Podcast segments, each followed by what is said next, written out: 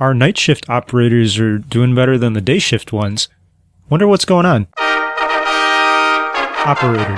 O P E R A T O R. Operator. This is yet another one of those natural English words that are used in engineering fields in slightly different ways than most other people might use them. So you might know that an operator is someone who does stuff, someone or something. Well, we use that same concept in engineering in several different ways. And for example, one of those ways tends to be related to manufacturing engineering or industrial engineering.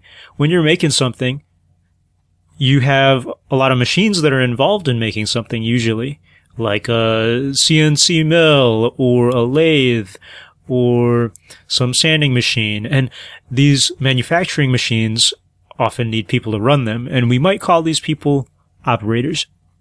And so you might hear people talking about the day shift operators and the night shift operators, for example, or the drill press operator or uh, the sanding operator or something like that.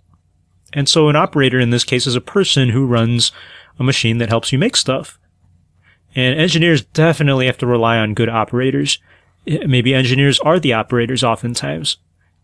Then you have the aspect of operators in terms of accomplishing missions or accomplishing projects, especially in military engineering applications. And uh, if there's like some event that has to take place and you have a bunch of people and machines and software and a bunch of stuff that has to get together, you might talk about the different uh, components of of that mission as operators. You might have one entity, one group of people as one operator. Uh, you might have a machine and combined with another person as another operator. So again, operators is this general entity that does stuff to accomplish some engineering goal.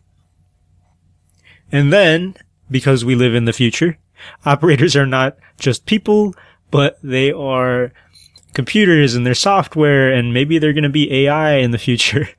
It all goes back to the classic mathematical concept of an operator. Because a mathematical operator is what? It's that plus, the minus, the multiply and divide uh, operations.